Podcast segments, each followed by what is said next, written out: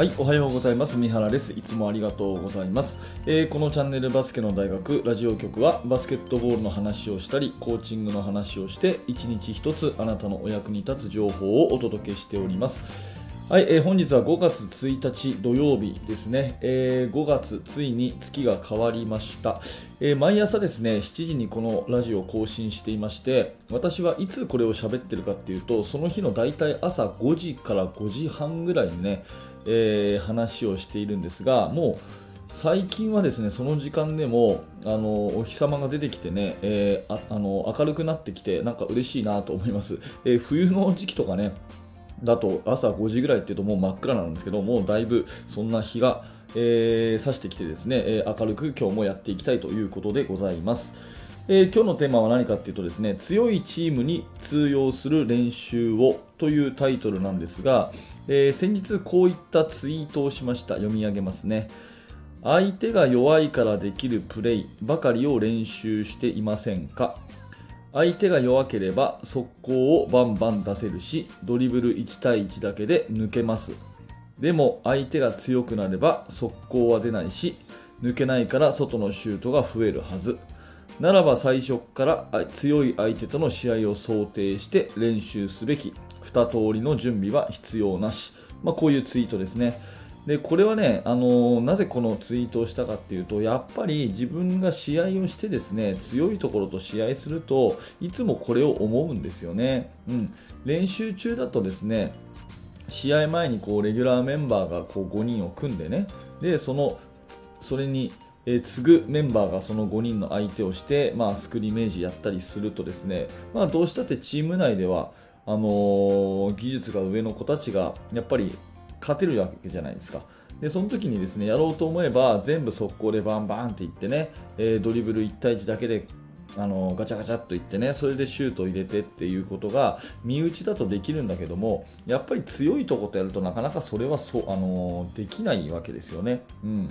で、えー、それをじゃあ、あの弱いところっていうか、まあ、あの自分たちよりも能力の低いところに勝てばそれでいいのかっていうと当然、ね、全てのチームはそんなことなくて自分たちと同じ実力またはもうちょっと上のところに勝ちたいわけでそのために練習してるわけでやっぱり私たち指導者はこの練習、このプレーは本当に強いところで強いチームと戦う時に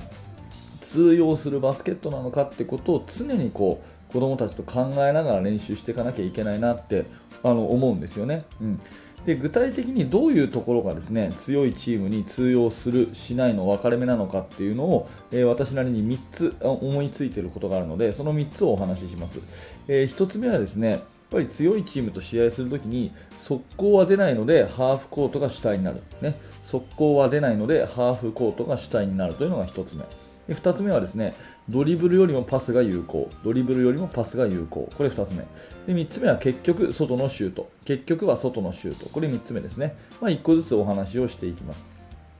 まず1個はですね速攻よりもハーフコートっていうことで、えー、まあよく言われるスローガンでね堅守速攻っていう言葉とかありますよね。でそれはですねもう球技の、まあ、一番のあの基本っていうか一番理想の形であることは間違いないと思うんです。サッカーだろうが、まあ、ラグビーだろうがハンドボールだろうが固く守って速攻に転じる。で相手のチームがあのディフェンスを組む前に攻めきっちゃうっていうのが一番理想だっていう話ですね。でこれはもう間違いないんだけれどもやっぱり相手がね自分たちよりも能力があってサイズが大きいっていう時にそんなに速攻ってね出したくても出せないんですよ、うん、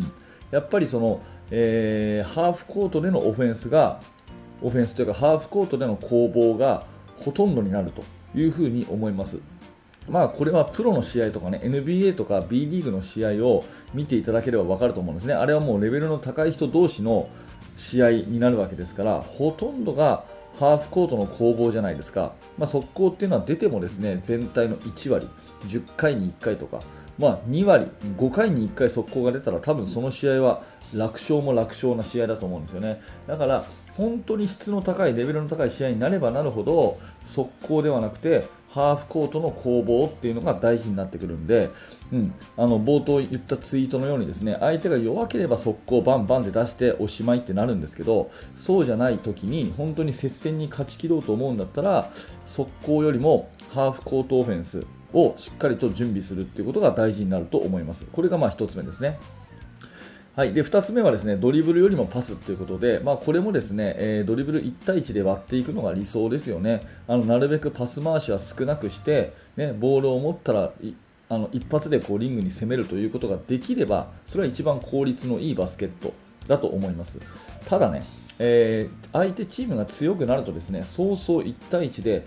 そんな方に抜けるもんじゃないわけですよね。でこれは誰しもがですね経験したことある、まあ、あのことだと思います。相手チームが強いとボールが運べない、プレスにはまるとかですね、えー、思い通りのところにパスが通せないとか、うん、ダブルチームされて潰されるとかですね。運びに四苦八苦するっていうのは誰しも体験するところだと思います。やっぱりそうなった時にパスワークで崩していくっていう方がより安全だしより速いバスケットになるわけですね。ドリブルっていうのはどうしたって人が走るよりも遅いですから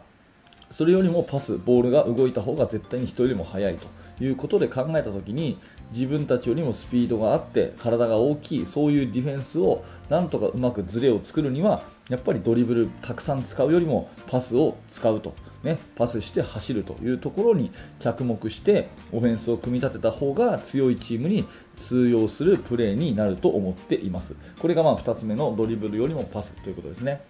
で3つ目はですね結局は外のシュートっていう話なんですけどもバスケットっていうのは当然ゴール下でシュートするのが一番望ましいですね。確率は高いしファールはもらえるということなんですが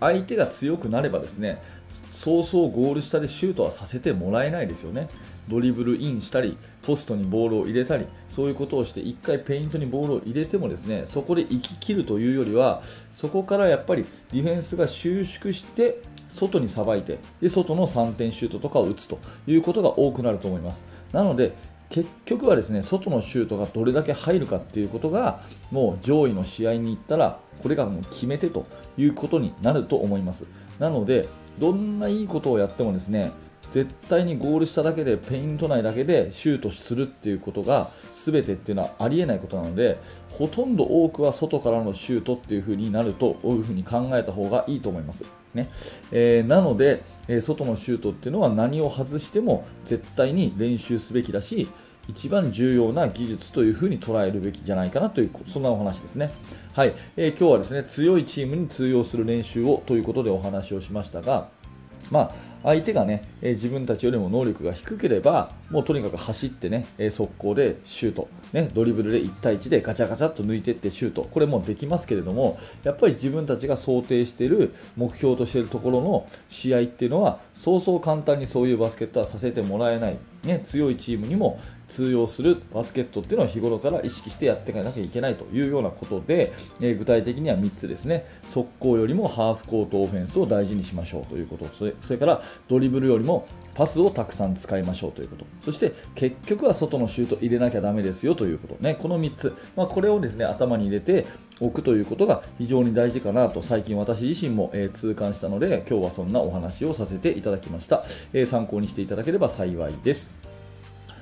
はい、ありがとうございました。え、このチャンネルはいつもこんな感じでですね、毎朝7時、え、バスケットボールの話やコーチングの話しています。え、もしね、え少しでも役に立った面白かったということであれば、え高評価のボタン、またチャンネル登録をして、明日の朝7時にお会いしましょう。えー、そしてですねバスケの大学研究室では、えー、現在進行形で私が考えていることや最新のチーム作りについていろいろな情報交換をしておりますもし興味のある方は説明欄から覗いてみてくださいはい、えー、最後までありがとうございました。三原学でした。それではまた。